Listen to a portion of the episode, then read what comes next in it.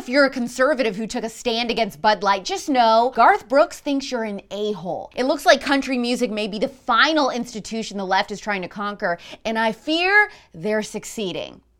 Demi Lovato has changed her pronouns back to she, her because she said that they, them got too exhausting, proving once again it's a choice. And if you're someone who loves The Summer I Turned Pretty or To All the Boys I Loved Before, like that genre of movies, I have the best new movie for you. It's a teen drama, but one your mans will be able to stand. I'm Alex Clark, and this is Poplitics, the first and only conservative pop culture show.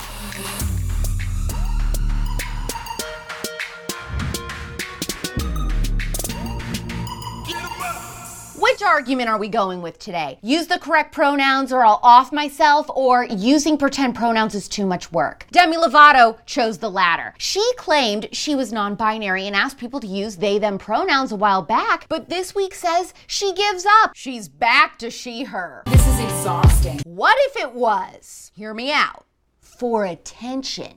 Wow. The tension level out here is unbelievable. Okay, hang on. Why does Demi in her Demi Lovato era look exactly like the Bee from Bee movie? Can we get a side by side? Uncanny. On the real, I think what actually happened was Demi got on that Ozempic train because it's publicly acceptable right now and lost 20 pounds. Essentially, she remembered, oh yeah, I'm like much more of a smoke show as a woman than an it. So that was a lie. It took Demi Lovato only two years to realize she made a mistake with her gender identity, but we still give testosterone to teen girls after a two minute visit. I don't know why you always have to be judging me. Because I only believe in science.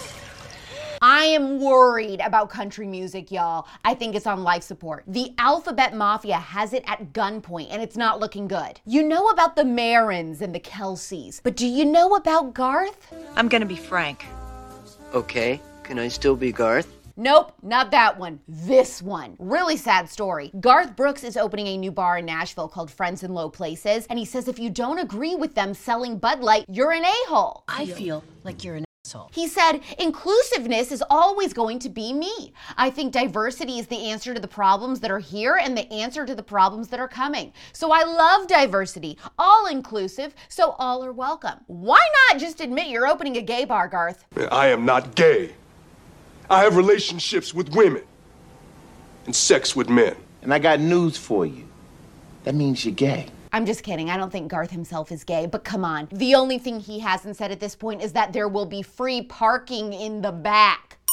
You know, but not in a gay way. Season two of The Summer I Turn Pretty drops July 14th, but if you're impatiently waiting for that like I am, I have the perfect movie for you. It's definitely a raunchier version, but also it's in that teen drama category, and it's called My Fault on Amazon Prime. It's a Spanish rom com that's actually titled Culpa Mia. Basically, they lip dubbed it in English and released it on Amazon Prime for us to watch. So spicy, so good, kind of wild also. So it's about this girl's mom marries a rich guy, and they move into this mansion only to discover that her new stepbrother is hot. Feel a little sketch saying that, but it's good. Plus, there's car racing and kidnapping and violence, so your mans will like it too. I can't find a real rating anywhere, but I'd probably give it an R. Just keep that in mind. The ending definitely sets up for a sequel too.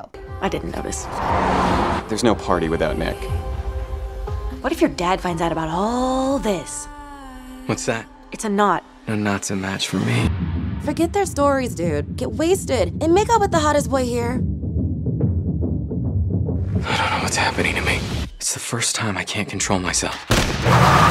There is so much to watch on the Poplitics YouTube right now. I have a new interview with Allie Beth Stuckey. We talk about everything from gentle parenting to common mistakes Christian women make in small groups at church. I also have a new video where I react to an episode of the Whatever podcast that was basically feminist versus non feminist, talking about things like submissive wives and all that kind of stuff. So I have some hot takes, I guess you could say, on that that you can also watch on the YouTube channel. There's my YWLS speech where I go over four lies stemming from feminism that women often fall prey to, and then a brand new spillover episode discussing raising a child with Down syndrome and domestic and international adoption with Alan Lawrence from That Dad blog in honor of Father's Day. You'll laugh and cry. Tell me in the comments if you're disappointed in Garth Brooks or not surprised. I'm not like a huge Garth fan. I'm not really sure if this is coming out of left field or not. Is country music close to being taken over by the left like everything else? Heart or thumbs up this episode, share this episode to your stories, subscribe to this channel on YouTube. It's pop culture without the propaganda.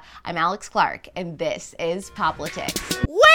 I almost got up off this chair and I forgot something really, really important. So, one of the biggest things that happened at YWLS was I hosted a health and wellness panel with Dr. Courtney Kayla, Karen Welton, the doula from Pain Free Birth Instagram, and then, of course, Emily Dietrich from Little Ray of Health. These are three of my most popular spillover guests ever as far as the health and wellness stuff goes. And so we did a whole panel at YWLS and I got to ask them a whole bunch of other questions. It was such a popular breakout panel that the room was to capacity and there was like over 100 women that were in the hallway that we had to say sorry you can't fit in because like fire code it's not safe. So it is going to be out visually and audio. It'll be a bonus audio episode of the spillover this weekend but it will also be available to watch on the Poplitics youtube